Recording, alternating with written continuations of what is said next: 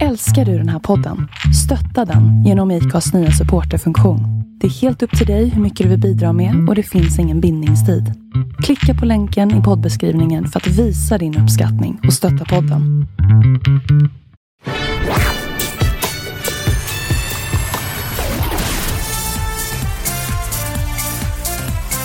Da, da, da, vilken tonart var det? Ingen aning. Ja, det, var, det var fel i alla fall, det kan vi konstatera.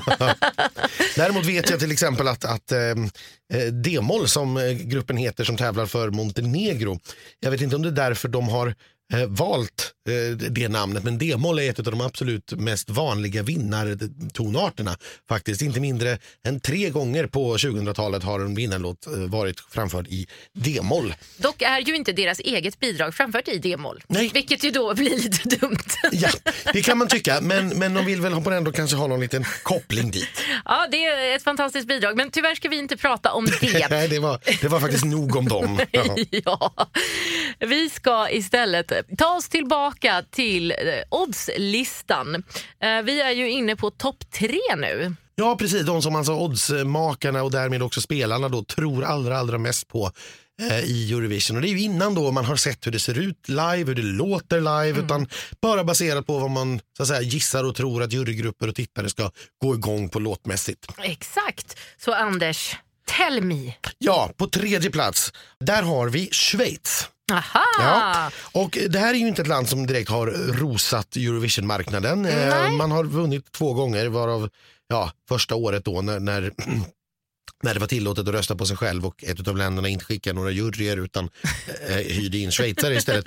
Eh, så, så har man bara vunnit en gång och då, då var det å andra sidan då med Céline Dion. Nu Precis. skickar man Luca Henny som är eh, en 24-åring från Schweiz. Mm. Han blev den första icke-tysk att vinna tyska Idol när han var Just. 17.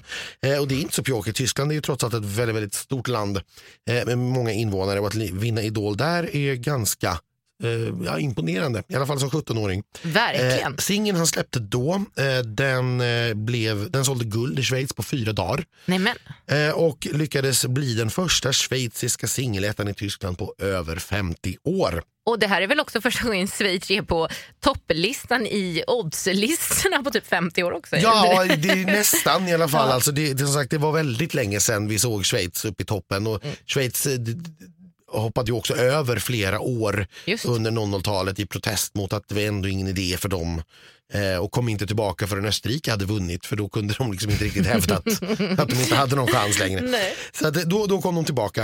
Eh, han kommer från en väldigt musikalisk familj och har alltid så att säga, haft musiken med sig. Han har eh, gjort väldigt många saker. Han har vunnit danstävlingar och han har eh, till exempel uppträtt med den eh, tyska superstjärnan Helene Fischer. Åh, Han designar till ett eget klädmärke, han eh, har ett eget magasin som han ger ut. Och dessutom har jag hittat, eh, han har tävlat för Schweiz i VOK-racing. eh, ursäkta, VOK-racing? Ja, det här är alltså en tävlingsform där man åker rådel, alltså bob, Ah, man- fast man- på i wokpannor. Ja, det var VOK. Jajamensan. Och det här är kanske inte världens mest seriösa idrott, eh, men han har tävlat för Schweiz i fyrmanna-wok 2013. Hur får man plats fyra personer Nej, man, i en VOK-panna? man sätter ihop fyra stycken i, i rad förstår du. Ah, ja, okej. och så åker man och då kom Schweiz på sjätte plats i alla fall i VM i Oberhof Så 2013. det finns till och med VM. Ja, det är Ja, ja otroligt. visst. Eh, Den här tävlingsformen startades faktiskt av Stefan Raab som också är Eurovision-bekant. Så det är väl kanske mer av ett kändisspektakel än en seriös idrott men ändå ganska roligt. Väldigt Eh, roligt.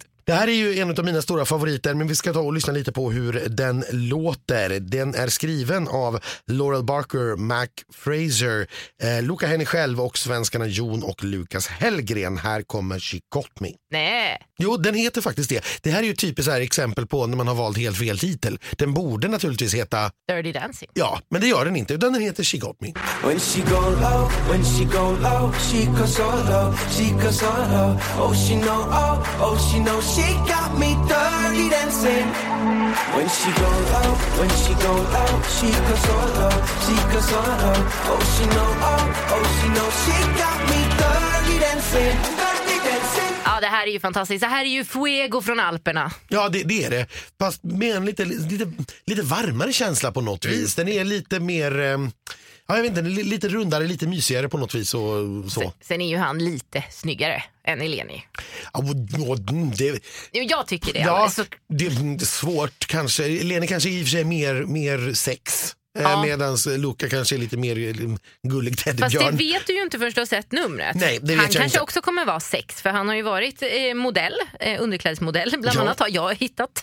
Ja, Såklart. Bildgooglar. Ja. Eh, ja, nej, och han har ju sitt hemliga vapen i svenska Sasha Jean Baptiste som kommer att göra numret. Som gjorde Fuego. Som gjorde Fuego precis. Och eh, få är väl duktigare på att få fram just sexighet i nummer. Ja, det, det ska bli otroligt spännande i alla fall. Jag, jag ser fram emot det och det skulle inte skada om Schweiz gick och vann. Nej, alltså det enda det skulle skada min ekonomi. För Schweiz är ju möjligt ännu dyrare än Tel Aviv att åka till. Ja, Eh, men du, om du får välja mellan Reykjavik, det är ju lika dyrt det. Så att, Ja, ja nej, absolut så. Men, men eh, som sagt, eh, Zürich eller Lausanne eller någonting liknande. Det jag skulle däremot gilla med att Schweiz vann var att efter alla de här åren med politiska kontroverser, när det liksom, eh, du vet, länder bojkottar, de hoppar av och de surar med varandra har sig. Schweiz har ju liksom upphöjt politisk neutralitet till eh, religion nästan. Ja, ja. Eh, och där kan ingen ifrågasätta att det här är ett helt neutralt land. Dessutom har ju EBU sitt högkvarter i Schweiz faktiskt. ja, men då så. Ja, Det är ju klart. Vi åker till Schweiz. det här är en av mina absoluta favoriter. Jag skulle bli jätte, jätteglad om det här gick och vann. Ja. Vi håller tummarna Anders. Jo, nej, men min andra favorit är Grekland. Åh. Eh, det här är eh, lite lustigt bidrag tycker jag på många sätt. Eh, Katarina Duska eh, heter sångerskan. Eh, hon är 29 år, kommer från Montreal i Kanada. Men bor numera i Aten. Hon har uppträtt och skrivit låtar ihop med svenska Albin Lee Meldau faktiskt. Jaha. Vilket är en lite lustig koppling till Sverige. Hon berättar att den här låten handlar om en högre kärlek som inte ber om ursäkt. Ah. Mm, Men, men om man lyssnar på den, det drar ju tankarna väldigt, väldigt mycket till Florence and the Machine Ja, eller till Annie gud. Lennox. Ja, men ganska nutida, modern västerländsk musik.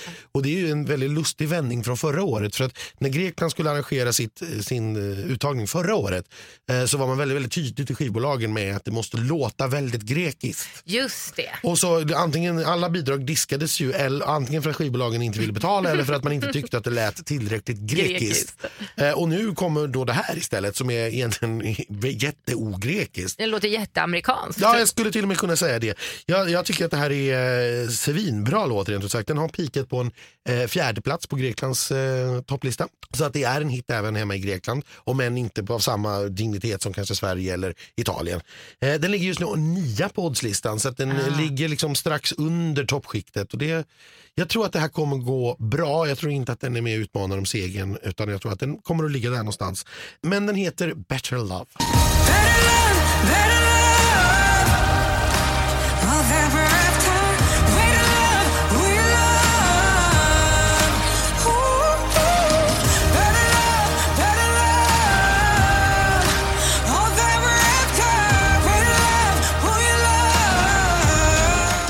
faktiskt sett ett litet kamerarep på detta till och med och det ser ut som det blir väldigt eh, blommigt och härligt eh, även på scenen med eh, känslan av detta och hon ser lite ut som en drottning. Ja, men jag, jag gillade det väldigt mycket. Det, det, jag tyckte att det, man behöll känslan man fick i videon. Att det känns lite konstnärligt men det känns ändå liksom äkta. Det finns en, en berättelse, det hänger ihop med låten och med vad hon vill berätta i, i sin låt. Nej, fantastiskt härligt Anders. Jag älskar också den här. Och med det ska vi väl gå tillbaka till det riktiga hotet. Nummer två på oddslistan Anders. Tell me. Ryssland. Oh. Ja, det här är ju lite av en skräck för alla Eurovision-fans. för att Ryssland vill jättegärna vinna, Ja. satsar jättemycket pengar eh, och inga Eurovision-fans vill åka dit. Nej. Nej. Och, och skulle de vinna så innebär det att vi nästa år måste åka till Ryssland. Och vi var där 2009, eh, jag var där 2009. Det var eh, inte jättekul faktiskt. Nej, jag har förstått det. Jag Nej. var ju inte där. Eh, Men dessutom har man ju då valt att plocka in killen som var i Stockholm. Ja, och som kom väldigt nära att vinna, Sergej Lazarev. Han Även kallad Sergej. Sergej. Han är absolut inte gay. Nej, naturligtvis inte. Det, är man inte i Ryssland. Eh, 36 år är han i alla fall. Han kommer från eh, Moskva. Han började jättetidigt med gymnastik. Oj. Eh, och sen blev det barnkörer och han hamnade i en ganska känd barngrupp som heter, nu ska vi se om vi kan uttala detta, Neposedi. Det här är en barngrupp där till exempel Julia och Lena från Tattoo träffades. Sen blev det teater och det blev eh, musikalroller innan han började utbilda sig till skådespelare. Så att han har till exempel spelat Shakespeare och gjort en massa riktigt seriös skådespeleri. Eh, han fick ett, sitt stora liksom, publiken genombrott med popduon Smash i början på 00-talet. Eh, där det då gjordes eh, popmusik som blev väldigt, väldigt populär i Ryssland. Han försökte ta sig till Eurovision redan 2008 när han slutade på fjärde plats i den ryska finalen. Då var det ingen mindre än Dima Bilan som vann och han gick ju sedan vidare och vann hela Eurovision. Ja, precis. Förutom att han har eh, ett väldigt stort intresse för hundar. Eh, han har faktiskt, så driver han faktiskt ett konditori för eh, hundar i, i. Moskva. Det heter Poodle Strudel och dit kan man gå och få bakverk gjorda framförallt för hundarna. Eh, så att hundarna ska kunna gå på konditori. men det kanske är så att jag vill åka till Moskva ändå nästa år faktiskt, med min hund. Eh, för, förutom sitt intresse för hundar så lyckades faktiskt paparazzis fånga honom på bild eh, med sin då eh, tvååriga son Nikita. Så han har en son? Han har en son men någon fru eller flickvän syns inte till. Nej, det är lite som med Ronaldo då. Ja, men Ja. lite, lite sådär. Så att vi får väl dra de slutsatser man vill utav, då, utav det. Jag säger ingenting alls.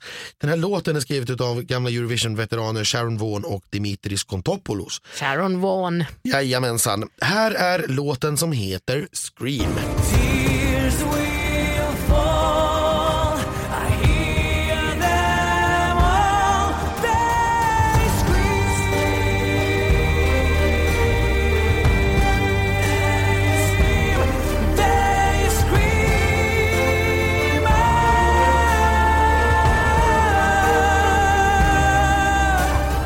Skriker gör de. Det gör de. eh, Och eh, nu, nu är inte jag jättebra på, på taktarter så jag tror att det här är halvpretentiösa 12 åttondels takt. Vilket kanske inte är det mest vanliga i popmusiken nu Nej. för tiden. Och det, det är väl det som stör mig allra mest med det här egentligen. Det är att det känns så otroligt skapat och beräknat för Eurovision. Ja, alltså jag tycker att det känns lite musikal faktiskt om jag ska vara ärlig. Eh, lite så här. Och kollar man dessutom på videon som har gjorts så är det ju någon form av Game of Thrones inspirerad eh, historia. Eh, och, alltså, jag är så ledsen att det är Ryssland för jag tycker ändå att det är fascinerande. Och jag älskar musikaler eh, men jag tycker kanske inte att det hör hemma här även om det som du säger är extremt Eurovision. Det är liksom, jag får inte ihop det. Nej, men för mig är det, så, det är så beräknat för att vara ett nummer på tre minuter som ska vinna en sångtävling. Ja. Det finns inget intresse här av att skapa en internationell popkarriär för Sergej. Nej, det är nej, nej. Ingen, inget intresse av att skapa en hit i Europa eller ens i Ryssland tror jag. Nej. Utan det är verkligen gjort bara för att vinna den här tävlingen. Mm. Det, det, jag gillar ju musik, jag, jag gillar ju pop. Men jag som- gillar kommersiell musik. Jag, det, här, det är Jag någonting som tror, stör eh, mig här. Jag tror att tittarna ser igenom det, för det gjorde de ju sist. Sergej var med eh, så var det ju exakt samma sak egentligen. De hade skapat det för att det skulle vinna Eurovision. Fast då var det också en poplåt och vi får inte glömma bort att Nej. de faktiskt vann te- teleomröstningen. Det var juryn som sänkte honom. Det är sant, det är sant. Men ja, jag vet inte. Det enda som skulle göra mig ledsen om det här vann är väl egentligen att det är just Ryssland och för att det är som du säger så planterat. Ja, det är... ehm, Men vi Sen- har vår svenska Erik Segerstedt på sång ju. Jajamensan, eh, så är det. Och, och det är säkert, vi vet nog inte riktigt alla svenskar som är involverade i det här än. Jag förväntar mig ett nummer på scen som går utöver det mesta vi har sett. Ja. Eh, För jag tror inte att man har sparat några pengar alls. Eh, Det var ju så här att eh, för för er som minns att Julia Samoilova skulle ju ha sjungit redan i Kiev för Ryssland eh, och då på grund av politiska kontroverser så drog sig Ryssland ur. Hon fick istället åka till Lissabon, eh, missade final för första gången i Rysslands historia. Så nu är man ju tillbaka och är rejält sugna och jag tror inte att man tänker spara på en enda rubel för Nej. att nå sitt mål. Det hade varit jättekul om de faktiskt eh, var inspirerade av videon även på scen. Det är inte alls omöjligt. Det ska säkert jagas drakar. De har nog eh, hittat, hittat en drake och tagit in på scen kan jag tänka mig. Jag tror att det kommer vara liksom en projek- projek- projicering. För Schweiz. Det blir återigen eh, världens dyraste powerpoint-presentation. Kan bli så. Ja. ah, nej, men gud, det är ändå spännande. Trist som sagt bara ja, med Ja. allt bakgrundstjafs. Men på tal om folk som var i Stockholm och gör comeback i år så har vi ju en annan eh, kille, kan man inte kalla honom gubbe? En annan Sir. ja, en annan Sir som gör samma sak. Nämligen Sir Hatt. Eller Serhat heter han väl. Ja. Ja, han eh, tävlade för San Marino i Stockholm 2016. Och det är en intressant människa. Han är ju inte från San Marino såklart. Nej, det är, ju... väldigt få som är det. Ja precis, ja, det är ju hon eh, Valentina. Valentina ja. Och hon har ju ställt upp tillräckligt många gånger nu. Men nu plockar man tillbaka Serhat då, som faktiskt är från Turkiet. 54 år gammal är han. Han var faktiskt programledare för turkiska Jeopardy. Det är inte illa. Nej, han producerade även det själv. Han, hans produktionsbolag heter End Production. Jag vet inte om det är något, någon som har sagt det till honom någon gång och så. Åh. Nej, jag vet inte. Han har i alla fall blivit eh, utsedd till årets programledare i Turkiet eh, massa år.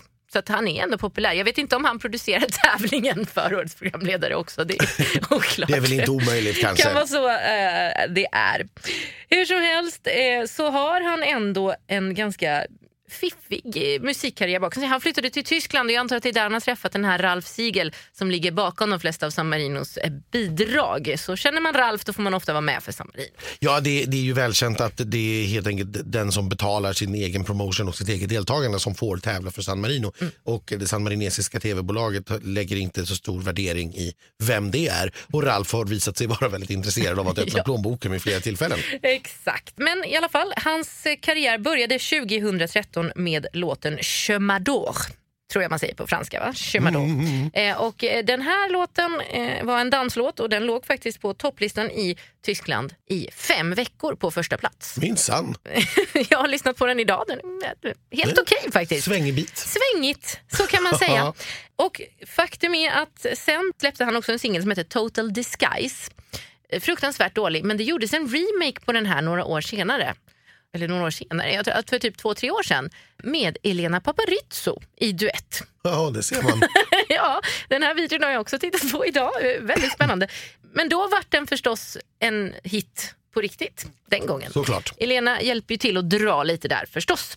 Eh, han har även gjort en nyinspelning av I didn't know som var med i... Tävlingsbidraget från Stockholm. Och den låg då på Billboardlistan i USA på dance-varianten. Ja, det är ju faktiskt helt sjukt Ja, men vet du att ha varit på Billboardlistan. Men vet du varför? Nej.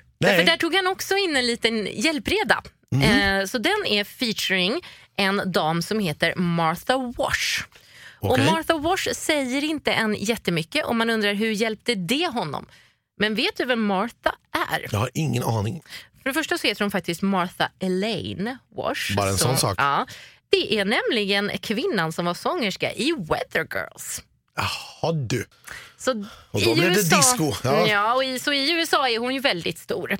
Eh, så jag tror snarare att det var Martha som drog den där till Billboardlistan, inte Sir Hatt. Så, så kan det ha varit. Men det är ändå imponerande för en Eurovision-låt att ta sig hela vägen till Billboard. Det Mm. Visst. hör inte till vanligheterna. Det är även Martha vi hör på danslåten Everybody Dance Now. Nu ska vi dansa igen då med Sir Hatt från San Marino. Jag är jätteglad för det här återtåget. För jag tyckte att Serhat var en helt fantastiskt rolig person. Men i år är faktiskt låten bra dessutom. Den heter Say Na Na Na. Say na na na. On the block is all the place. Say na na na. There's a light for you that waits. It's na na na. Say na na na. Say na na na. You're not alone, so stand up na na na. Be a hero, be the rainbow and sing na na na. Say na na na. De har ju jobbat på titeln här märker man ju. Säg na eh, ju- det är ju djupt. Det kommer komma en remake sen featuring Dinana. Säkert. Ja, jag ser fram emot det. Nej, men jag, jag tycker det här är jättehärligt. Jag tror att faktiskt att det här kan ta sig till final och bli San Marinos bästa placering på länge. För just för glädjen och att Serhat har blivit lite av en Eurovision-ikon ändå. Mm. Ja, det är inte omöjligt att det här tar sig till final. Det, det är det faktiskt inte. För att eh, det, det är inte kanske det starkaste Eurovision-året någonsin och det är trots allt inom citationstecken då bara sju stycken bidrag han behöver slå ut för att ta sig till final.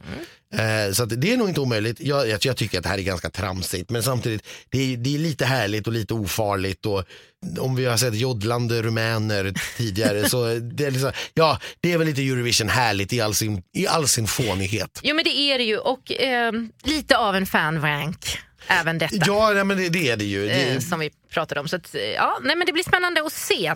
Jag har bjudit på årets fanranks nu helt enkelt i de här två avsnitten. Vi har en vinnare!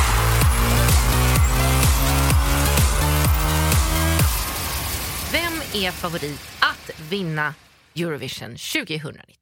Jag vet inte om jag är helt överens här med oddslistorna faktiskt. Den här låten, det är Nederländerna, eh, för den som möjligen inte re- redan har gissat det, eh, som är ganska överlägsen oddsetta och har varit ända sedan den här låten släpptes. Eh, Och jag kan möjligen liksom köpa och acceptera att den är oddsetta, men att den skulle vara det så överlägset har jag lite svårt att förstå.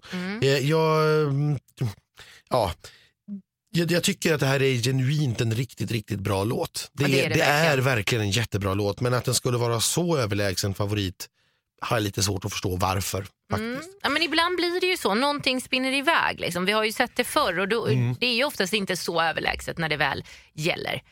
Nej, Det är väl Euphoria då som har varit det. Ja, och även, även Rybak var där och Emily de Forest för Danmark var väl också där skulle jag säga. Så Ja. det, det, det händer, men, men eh, inte varje år. Nej. Francesco Gabbani var ju för Italien till exempel också en sån jättefavorit som Ja. då bara kom på sjätte plats i slutändan. Mm, och det här skulle kunna vara en sån beroende på numret faktiskt. Ja, och det har vi inte när vi spelar in det här set än. Nej. Så att det vet vi inte. Duncan Lawrence heter artisten, han är 25 år. Han vann en talangjakt när han var 16 eh, och då bestämde han sig för att nej, men musik är faktiskt någonting jag ska satsa på trots att han kom från den här lilla byn där man absolut inte fick hålla på med musik. Ja. Eh, men han skrev in sig på en skola som heter Rock Academy. Där fick han då en, eh, ja, en utbildning eh, i, i musik helt musik. enkelt. Eh, Ja. Han har samarbetat då därefter med mycket indiemusiker runt om i Europa och runt om i världen. Bland annat Joel Sjö.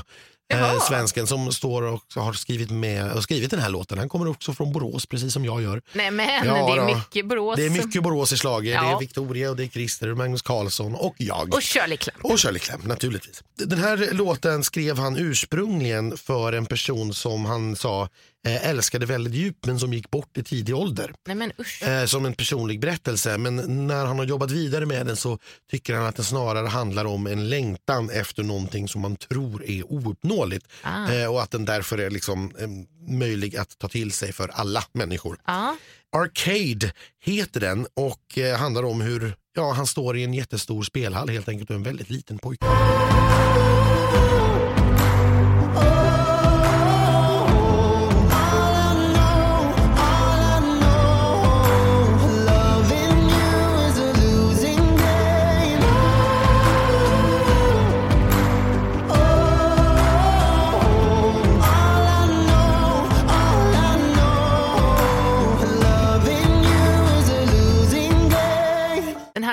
Fel titel.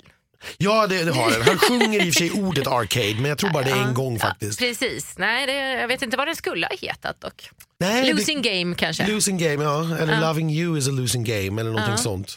Ja, den är otroligt fin i alla fall, men det, den här är ju framförd tidigare. Ja, det framkom ju för eh, ett litet, litet tag sedan att på en livekonsert vid något tillfälle, jag tror det var 2017, så har han framfört den här inför publik.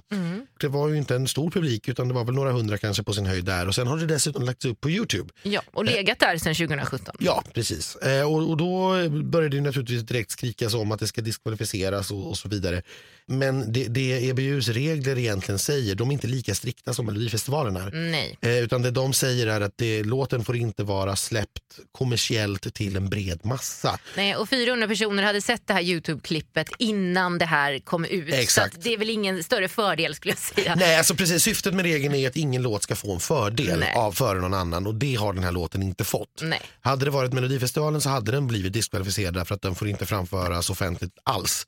Punkt. Men- Och det är ju en lättare regel för då slipper man ju de här gränsfallen. Ja. Eh, för nu, här hamnar man ju helt, helt hur man än gör så hamnar man i ett gränsfall. Även Litauens låt i år har ju också varit tidigare publicerad på ett Sound, eh, Soundcloud-konto. Ja. Så att, eh, och det här är ju egentligen upp till Jon-Ola Sand som är exekutiv supervisor för tävlingen att avgöra. Mm. Har vi gått över gränsen eller har vi inte gått över gränsen? I det här fallet så har man ju då naturligtvis bestämt sig för att nej det är inte över gränsen för att 400 har sett Youtube-klippet. Vi vet inte, det här är ett väldigt långt Youtube-klipp för hela konserten. Precis. Så att man vet inte ens om de har hört låten i klippet. Liksom. Eh, och några hundra var där. Så att finns det inte fler än så, har det inte spritt större än så, då finns det ingen anledning att diskvalificera bidraget. Jag tycker hur som helst att den är väldigt, väldigt fin. Lite tråkigt med en så lugn Eurovision-vinnare igen dock. Tycker jag. Ja, det, det, Det är är dags Och- för något party nu att- att vinna. Visst, Netta var väl lite party men Nej, nej alltså jag, det är väl, här, jag, jag kommer väl ut här som Schweiz-fan. Jag, jag eh, vill ju allra, allra helst att Schweiz ska vinna detta. Men eh, jag är helt enig i att Nederländerna är en fantastisk låt och jag har ingenting emot om den skulle vinna. Och sen ska vi inte glömma bort att Amsterdam vore ju alldeles fantastiskt att få åka till i maj. Där är det både bill, nej, hotell är dyrt men det ja. är billigt att vara där i alla fall. Ja, Om man jämför med alternativen. Om, man jämför med alternativen så ja, men med vår svenska krona för stunden så är ju allt utom Turkiet svindyrt. Oh, men Ja. Turkiet kommer nog inte vinna eftersom de inte är med. Nej, så är Nej. det. Jag har ingenting emot Nederländerna heller om de skulle gå och ta hem det här. Det är dessutom väldigt, väldigt länge sedan. De har inte vunnit sedan 1975. Nej, då kanske det är dags. Ja, De jag, var jag ju var, nära 2014. ja, precis. Jag var tvungen att gå tillbaka och kolla också så att de inte går om oss i den här maratonlistan. Men de har bara fyra vinster. Så att den femte är inga problem. Nej, men det är bra det. Ja. Tur. Ja, det, det, det var ju egentligen eh, det hela då. Men sen har vi ju en intressant grej med Storbritannien i år. Det är säkert ingen missat, men vi nämner det för sakens skull lite snabbt då. Att Storbritanniens bidrag Bigger than us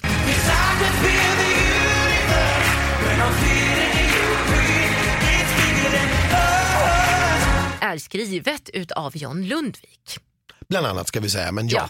Ja. Och Eh. också att det var den låten som John Lundvik ville sjunga i Melodifestivalen. Enligt uppgifter ska vi säga. Ja, precis. Det, det, det här är ju jättespännande. John Lundvik kommer alltså möta sig själv, kommer förstås ja, det här vet jag inte, jag har inte frågat honom, men bli gladare om han, får vinna för Sverige. Och Storbritannien har förmodligen ingen chans, men det behöver vi inte säga till John. Nej, alltså jag, jag, tror, jag tror att det kommer skilja ungefär 20 placeringar mellan de här två låtarna. ja. Sen har vi ju även i Gotland en svensk deltagare. Vi kan ju inte nämna alla som har en svensk inblandning, för det är hur många som helst, men just de som har liksom, stora grejer. Och där har vi ju Viktor Krone. Och den här låten har ni säkert hört på radion, för den går en hel del på radio här hemma i Sverige. Den heter storm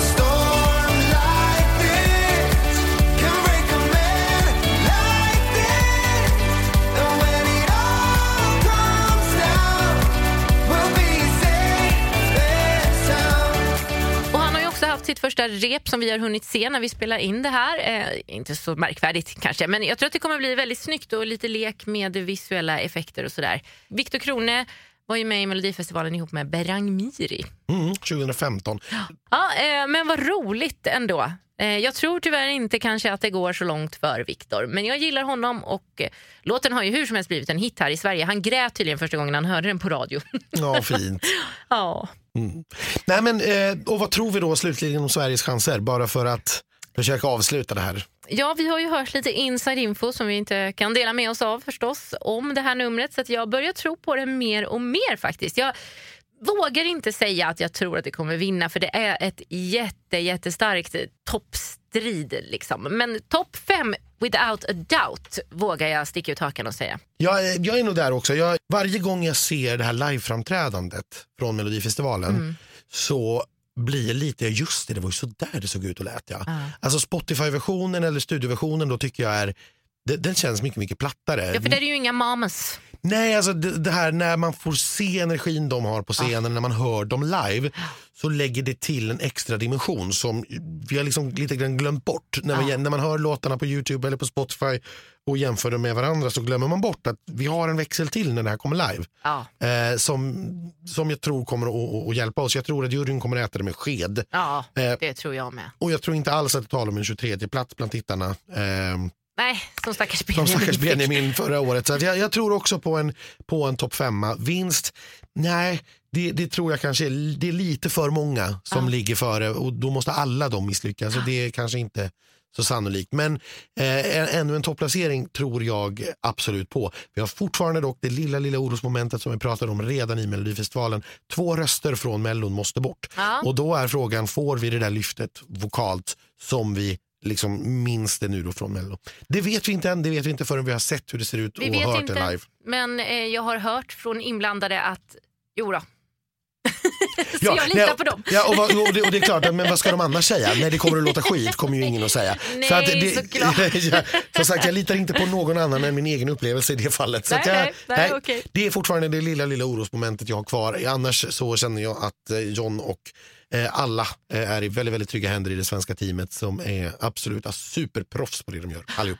Ja, fantastiskt härligt. Men vet du vad Anders, nu ska vi säga de berömda orden att det är dags att gå, för dig att gå och packa väskan. Det är det faktiskt, därför att imorgon så åker jag ner. Ja. Ja, och jag kommer ju och eh, naturligtvis lägga upp lite bilder och lite videofilmer och lite grann vad som händer på Instagram och på Facebook. Det är bara att ni följer oss där på Schlagerfesten. Jajamän, det ska bli sjukt spännande. Och vi kommer även försöka, vi lovar ingenting nu för vi vet inte hur det tekniskt kommer funka, men vi försöker göra ett eller två avsnitt med Anders live i Tel Aviv. Eller avsnitt blir inte live, men jag pratar med honom live i Tel Aviv och sen så får ni ta del av det.